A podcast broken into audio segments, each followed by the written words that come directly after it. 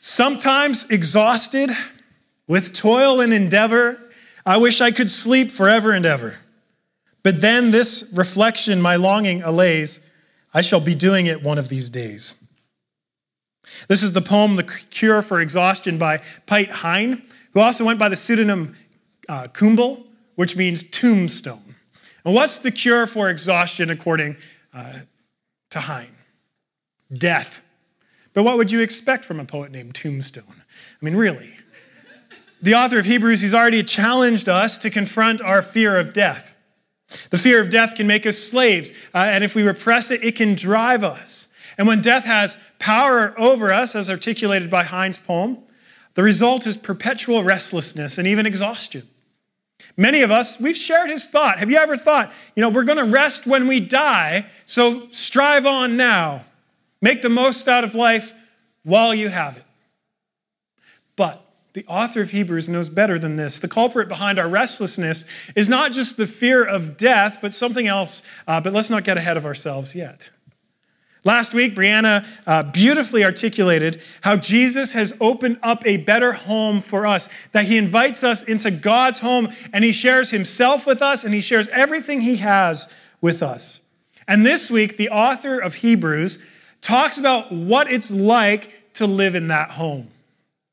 We all know what it's like to walk into the place we call home. When we've been traveling, there's nothing quite like coming home. It's a feeling that's hard to describe. It's more about the presence than the furniture, the memories rather than the picture frames, the invisible rather than the invisible. And what we'll discover in our passage today is that the house of God is a place of rest. Rest permeates every room. When we come home, we are entering into the presence of peace and rest. It's a lot like walking through the door and dropping your bags and just sprawling out on the couch. Or a lot like drawing a hot bath and having a glass of wine, or a lot like walking in the door and being embraced by your loved ones and feeling the stress of your day dissipate. These things give us a glimpse of the sort of peace and rest that God has in his house, but they're just that, they're only glimpses. And so as we work through our passage today, the fundamental question that we need to be asking is this: how can we escape from restlessness into rest? How can we escape from restlessness into rest? If you have a Bible, open it up to the book of Hebrews, which is toward the back of the Bible. You are handed a gray Bible on the way in, and if you don't actually own a Bible, take that Bible home with you. It's our gift to you, and if you don't have a Bible on you, everything you need will be on the screen. Hebrews chapter 3, beginning in verse 7. Therefore, as the Holy Spirit says, today, if you hear his voice, do not harden your hearts as in the rebellion, on the day of testing in the wilderness, where your fathers put me to the test and saw my works for 40 years. Therefore I was provoked with that generation and said, they always go astray in their heart. They have not known my ways. As I swore in my wrath, they shall not enter my rest. We already know that the author of Hebrews cherishes Scripture. It seems like at every opportunity, he's the Bible trivia guy. He just lays down some scripture quotes, just like he does today with Psalm 95. But now we see that his conviction about scripture, its nature, what it is on the table for everybody to see. Look once more at verse 7. Do you see what the author says? Therefore, as the Holy Spirit says. Do you see? He doesn't say, therefore, as the psalm says, or therefore, as the psalmist says, or therefore, as David says. He says, therefore, as the Holy Spirit says. He's saying this about ordinary human words written by an ordinary man, and yet he is saying God is speaking. He's claiming that the words of a mere man are more than that. Putting it another way, what the Bible says, God says. What this psalm says, the Holy Spirit says. If you want a helpful book on the nature of Scripture, try Timothy Ward's short and insightful book, Words of Life. He writes, what we find in Scripture is an astoundingly close relationship between God himself and the words which he speaks. Thus, we may say, God has invested himself in his words, or we could say that God has so identified himself with his words that whatever someone does to God's words, whether it is to obey or to disobey, they do directly to God himself. The author of Hebrews and Timothy Ward are articulating the same point. How we respond to God's voice, how we respond to God's word, even if it is the written word of Scripture, has a profound implication for us, because as the Holy Spirit says, today, if you hear God's voice, do not harden your hearts. How we respond matters. And many of us here, I'm confident, would love to hear God speak. And yet the author warns us, if you hear God's voice, do not harden your heart. It's kind of surprising, don't you think? The author assumes that if we were to hear God's voice, we wouldn't be immediately receptive, rather we would be guarded. And many of us could say, yeah, I want to hear God speak, but deep down, you don't really. Not really. We only want God to say what we want to hear. We don't want God to contradict us or challenge us. Many of us certainly don't want to have to submit and conform to something as archaic as the Bible. That's why there are countless creative ways to try to undermine what the text says, just so that the text doesn't apply to you. But the problem for us is that God has so closely invested himself and identified himself with Scripture that to reject the voice of Scripture is to reject God himself. To reject the voice of Scripture is to reject God himself. And we're reminded in our passage here that humanity has always had a hardness of heart toward God's voice. It's no different for us than it was for the people recorded in Scripture. Because Scripture doesn't tell the story of a whole bunch of people who heard God's voice and cherished it. It's too honest to do that. It tells the story of people who encounter God, who see God show up in profound and miraculous ways, and yet still reject him, still refuse to listen. People who saw God and heard God and still say, no thanks. That's not what I want to hear. Now, this psalm, Psalm 95, is brought to our attention, and it recounts what took place in the wilderness. You may recall Israel was delivered out of Egypt. They were delivered out of slavery. They're brought into the Sinai wilderness, and there they were given the promise of a new land, a promised land, the land of Canaan. And so they existed in this in-between place, having been delivered and waiting for the promise. And they existed in this wilderness, this wrestling between seeing how God has acted and waiting for God to fulfill his promises. And Psalm 95 is about a specific day in that wilderness space. A day when the Israelites said, enough is enough. And they formed the Back to Egypt Committee. This is the first committee in church history, and it is proof that most committees are just terrible. And in Numbers 14, we read all about it. We're told that the people of Israel grumbled against Moses, saying, would that we have died in the land of Egypt, or that we would have died in this wilderness. Why is the Lord bringing us into this land to fall by the sword? Our wives and our little ones will become a prey. Would it not be better for us to go back to Egypt? And they said to one another, let us choose a leader and go back to Egypt. And thus the Back to Egypt Committee was formed.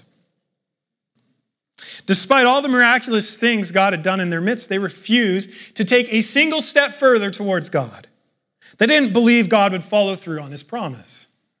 God's rest, which again in their minds was the promised land of Canaan, just seemed like a pipe dream. The world in front of them, the world that they could see, the world that they could touch, it contradicted this promise. They only saw the desert. They only saw thorns and thistles.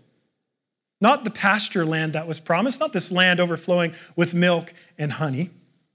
No more, they cried. Let's go back to Egypt.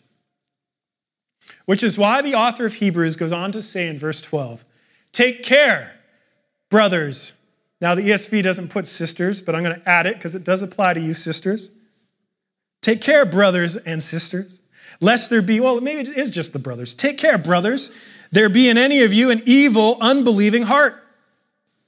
Take care, lest you fall away from the living God. Instead, exhort one another every day, as long as it's called today, that none of you may be hardened by the deceitfulness of sin. And this is already a challenging exhortation, wouldn't you say? And yet, this English translation of the Greek is far too pleasant and kind. Really, it reads like this: beware, brothers and sisters, never, Never, don't even dare to cultivate an evil, unbelieving heart that will cause you to revolt against the living God.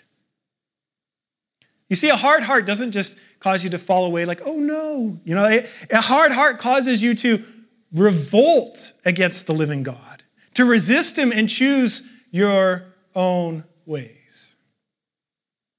So perhaps what we really need to be asking is, how do our hearts end up in this place?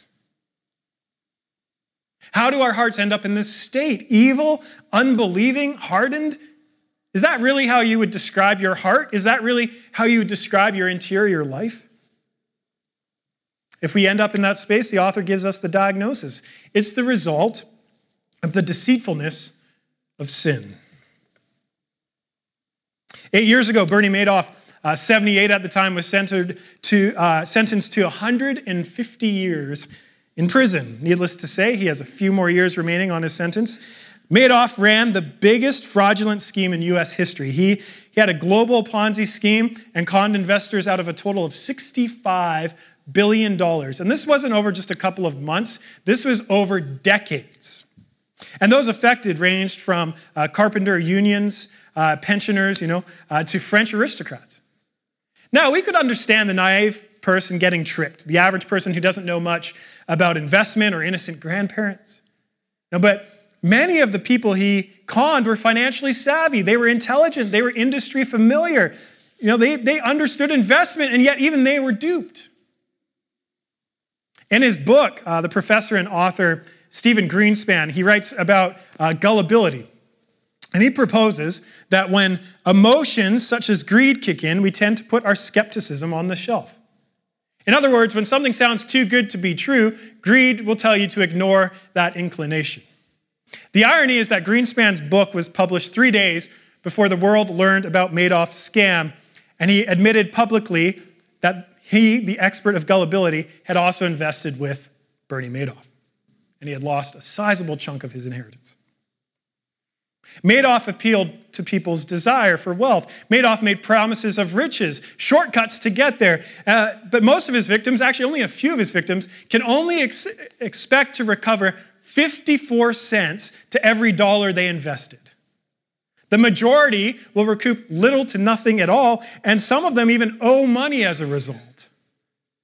Many lost much of their wealth, some their retirement plans, others were bankrupted. So what is the deceitfulness of sin? Sin appeals to our desires. It promises great things, but it actually diminishes you. In reality, it leaves you with less, not with more. It may even leave you with nothing at all. And sin is not a word that we're all that comfortable with. So think of shortcomings. Think of mistakes. Think of times that you missed the mark. And then realize that all of those things are not just falling short of your own ideals for your life and the way things should be, but also falling short of a perfect God who has just and good ways for all of creation. Sin is that. It's falling short of the way life ought to be. And sin has a deceiving power, and it deceives us in three ways. First, sin convinces you that you're the exception to the rule. You can handle it. You've got it under your control. I can manage this one more time. Just one more time. Or even, I've worked so hard. I've followed Jesus so much. This indulgence, I deserve it. It deceives you into thinking that you're somehow above the norm, that you're the exception to the rule. Second, sin convinces you, and I think this is the most prevalent in our society, it convinces you that it's not really sin. Sin convinces you and deceives you by telling you what you're doing is not really sin. And often it uses pleasure to do so. This feels right. How could it be wrong? The word for deceitfulness here has the implications of pleasure. So in other words, do not be deceived by the pleasantness of sin.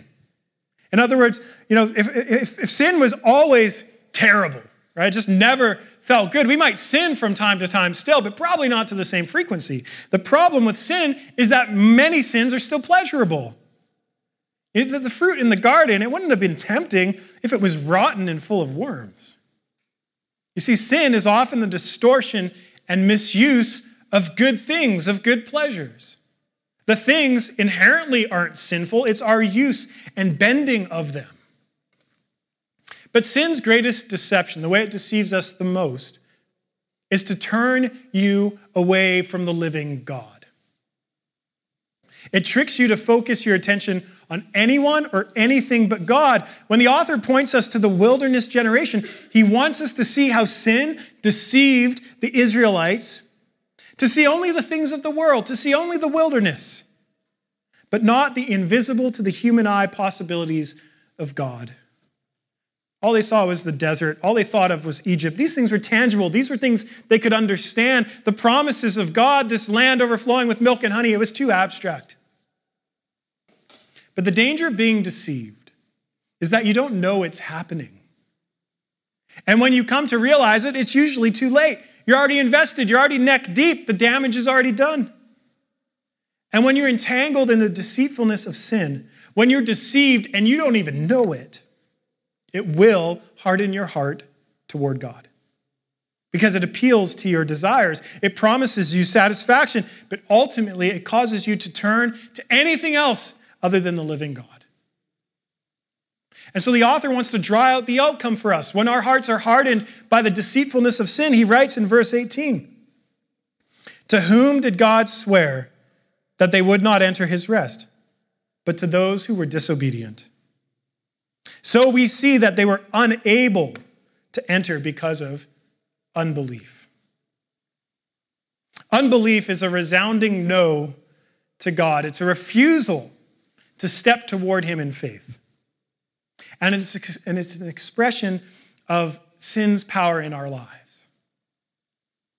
You may think you're saying no to God because you have an intellect, a rational reason, that you have an argument against the existence of God. That's why you're saying no. You might be saying no because you have frustrations with God or you feel like God's unknowable. Or you might be saying no because you have questions and doubts that you still need to explore. And so you think your no is the product of your intellect or your emotions or your intelligence or your ability to weigh all of the facts for the creature to assess the creator.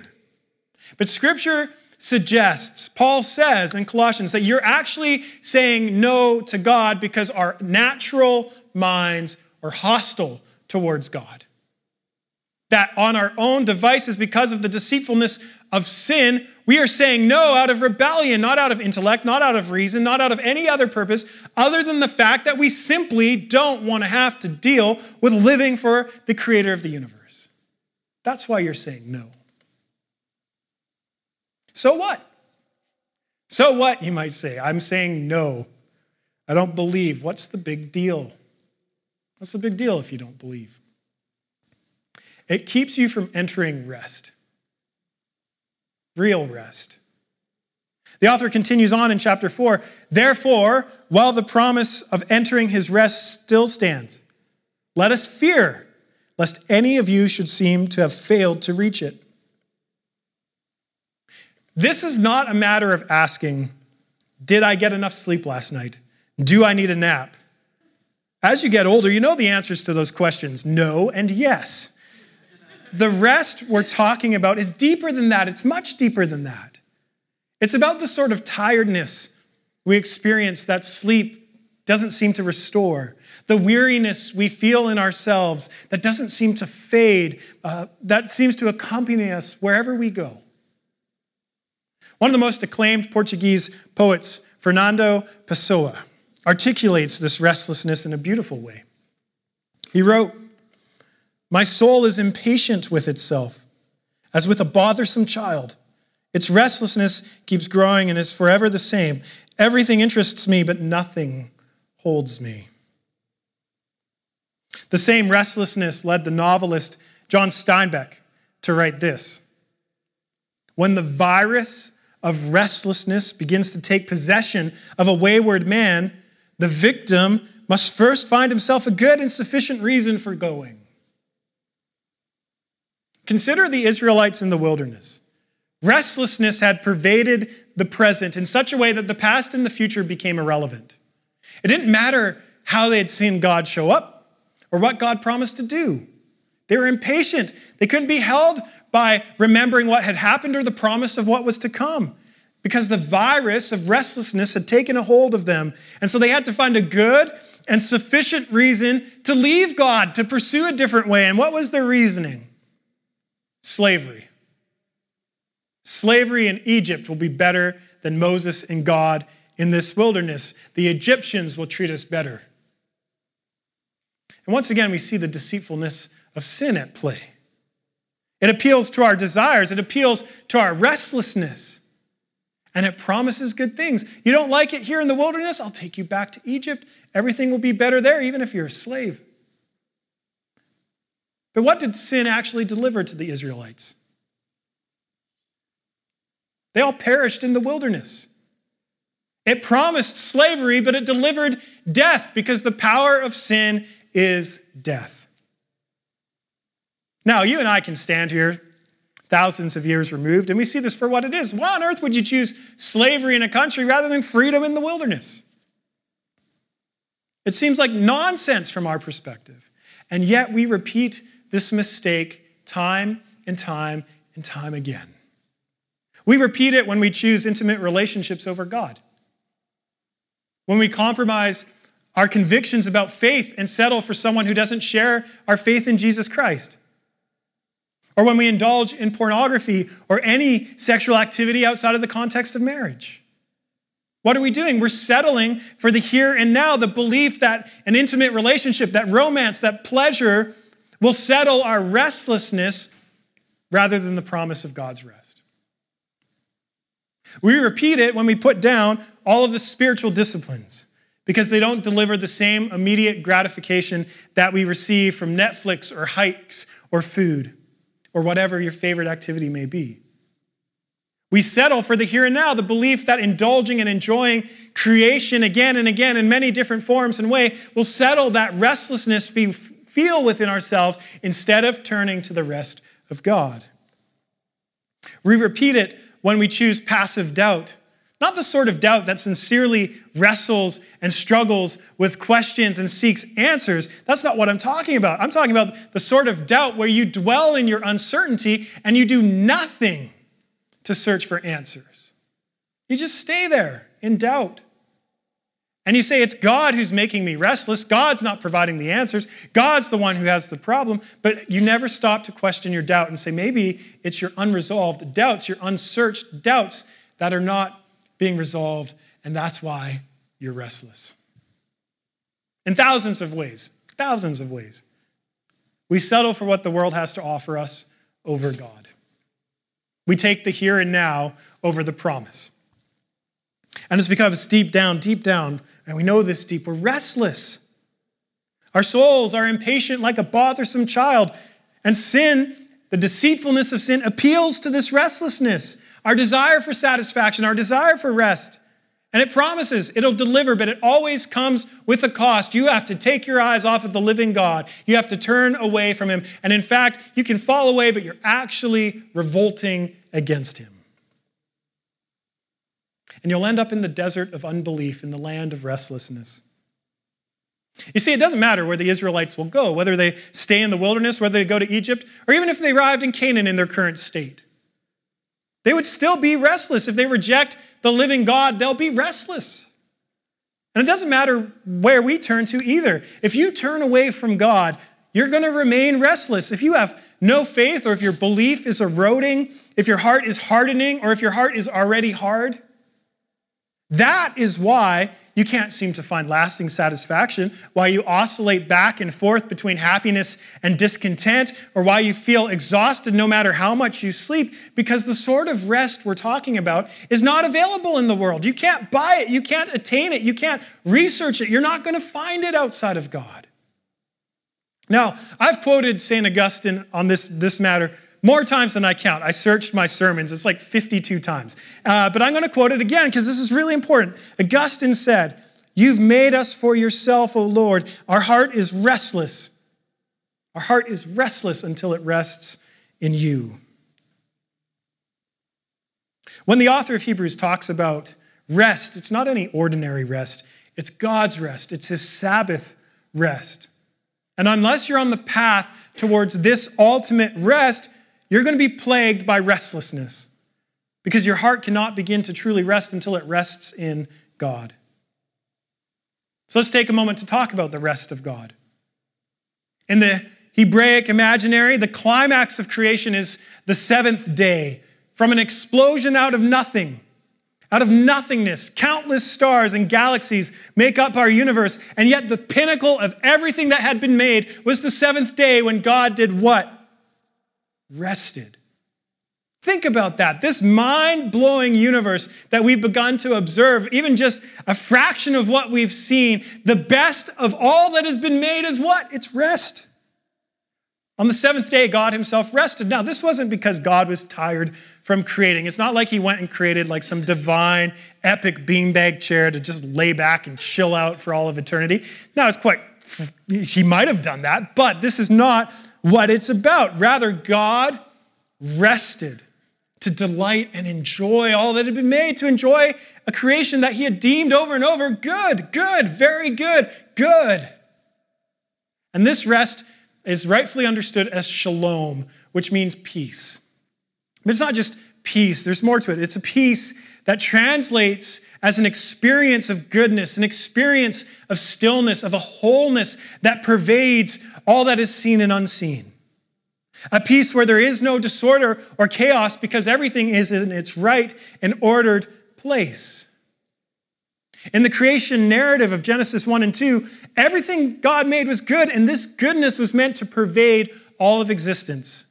We are made to live in this ongoing state of peaceful rest, enjoying a creation that was good, good, good, very good.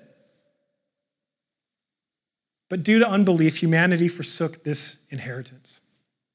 That's what happened in the garden. The garden isn't just about God giving some arbitrary rule and Adam and Eve breaking it. The garden challenges us to see that goodness, that wholeness, that delight, that true freedom actually has constraints. It's not a free-for-all. That limits actually cause flourishing and goodness. And Adam and Eve were imposed one limit. Don't eat from this one tree. And yet they could not trust that God truly had their goodness in mind. All they saw was the limitation. All they saw was what they could not do. And they were tempted and they fell. And ever since, as a result, humanity has traded the rest of our Creator for the here and now of creation. For the false promise of a limitless existence where we can do anything we want. Which is why the author exhorts us, therefore, while the promise of entering his rest still stands, let us fear lest any of you should seem to have failed to reach it. Here's the beauty of this passage. The offer still stands. The promise remains open. You can still enter the rest of God. There remains a path that leads to this ultimate Sabbath rest of God. Look at verse 11. Let us therefore strive to enter that rest so that no one may fall by the same sort of disobedience. Strive to enter rest. We're already restless. We're already tired. We already feel like we're doing too much. We already feel like we're on the brink of exhaustion and being overloaded in life. And now we're told to strive. The paradox, strive to rest. Work harder to rest. Why on earth should we do that? Here's why. Verses 12 through 13. This is the climax of the argument. For, in other words, because. Strive to rest because the word of God is living and active.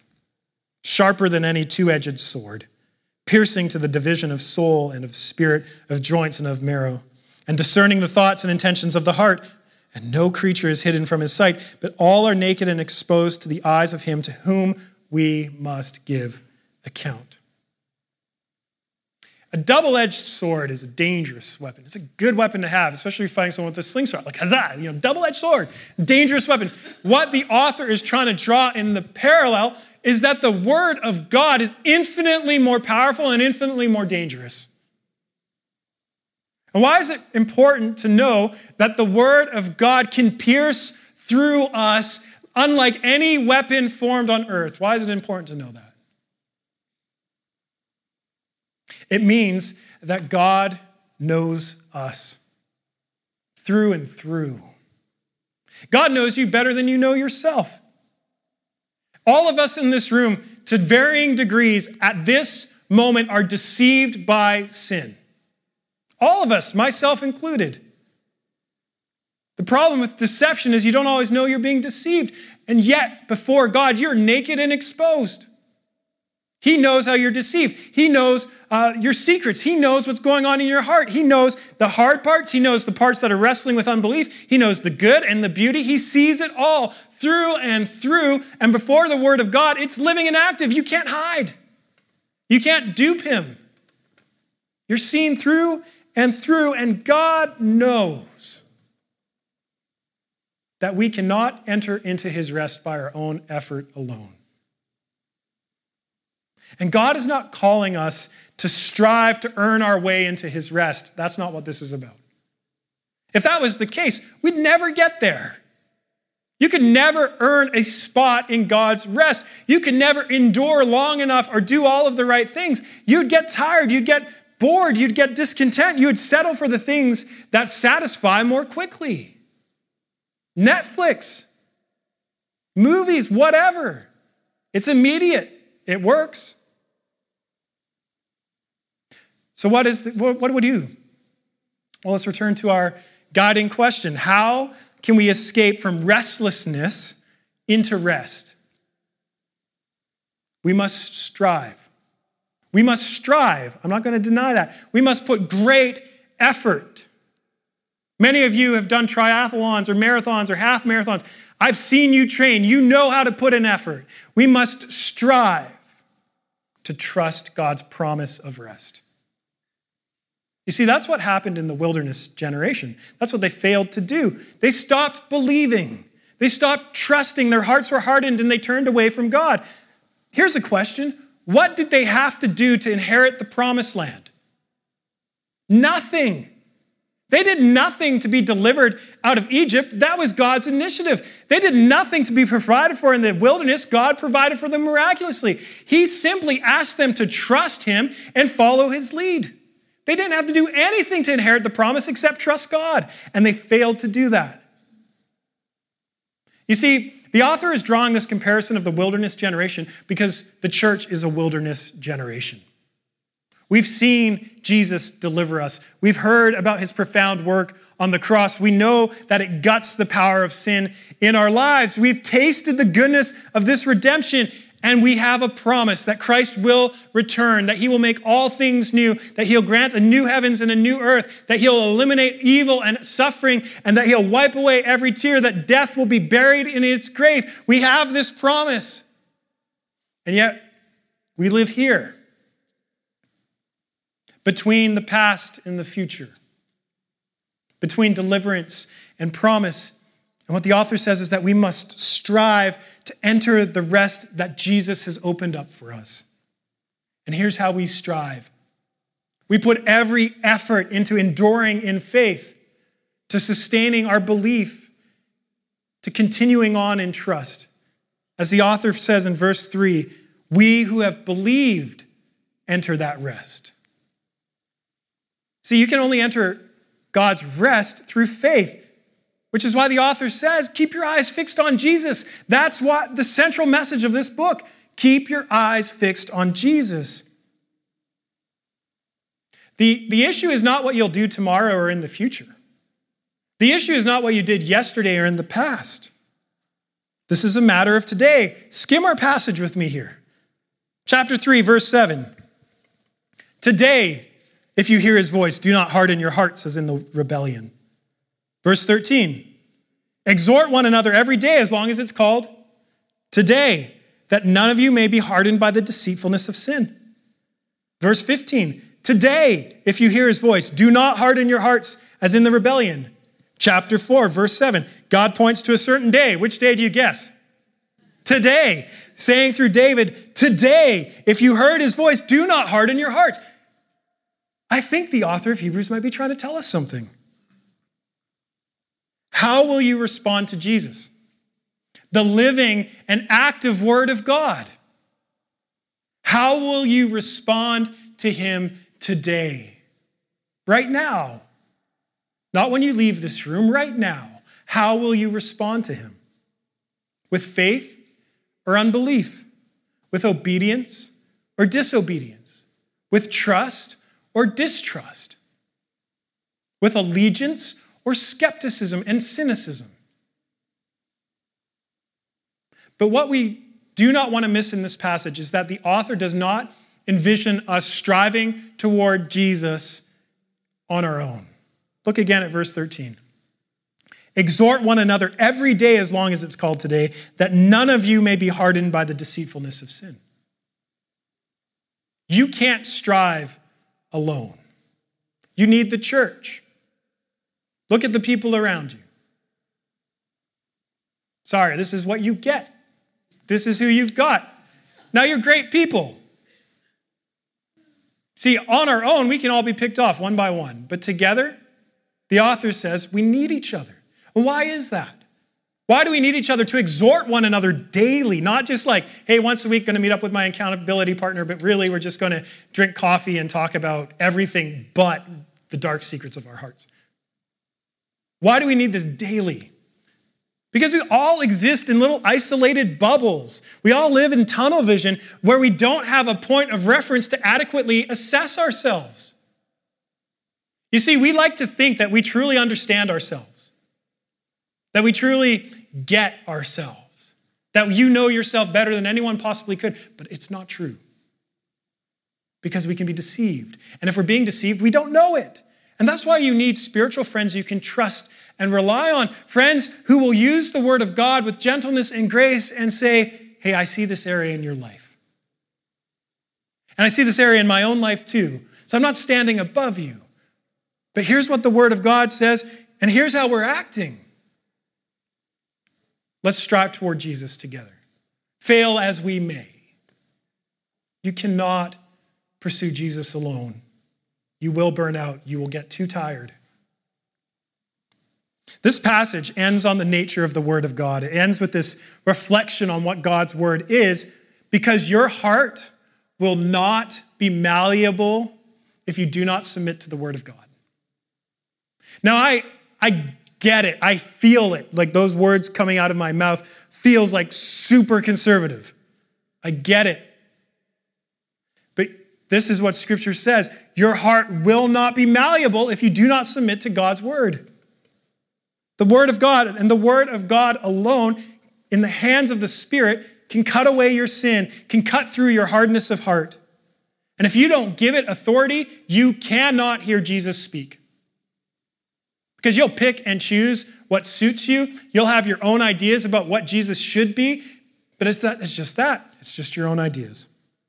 If you don't recognize that God has identified himself with Scripture and invested into it, if you don't read it and digest it, if you don't allow others to challenge you with it, your heart will harden through the deceitfulness of sin.